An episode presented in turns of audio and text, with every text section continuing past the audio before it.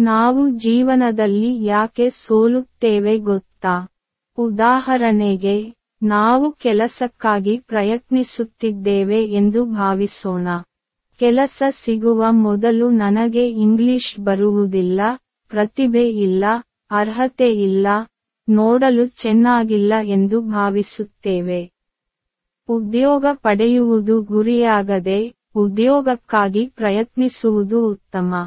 ಇದರಲ್ಲಿ ಒಳ್ಳೆಯದೇನೆಂದರೆ, ಪ್ರತಿ ಬಾರಿ ಕಂಪನಿಯು ಕೆಲಸಕ್ಕೆ ಜನರನ್ನು ಆಯ್ಕೆ ಮಾಡುತ್ತದೆ, ಅದರಲ್ಲಿ ನೂರು ಪ್ರತಿಶತದಷ್ಟು ಜನರು ಸಮರ್ಥರಾಗುತ್ತಾರೆ ಎಂದು ನಿರೀಕ್ಷಿಸುತ್ತಿದ್ದರೆ ಅವರಿಗೆ ಸಿಗುವುದು ಎಂಬತ್ತರಿಂದ ತೊಂಬತ್ತರಷ್ಟು.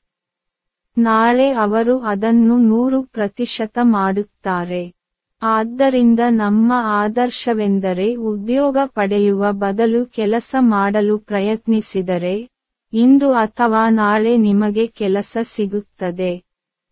ಜೀವನ ಒಂದು ಚಿಂತನೆ.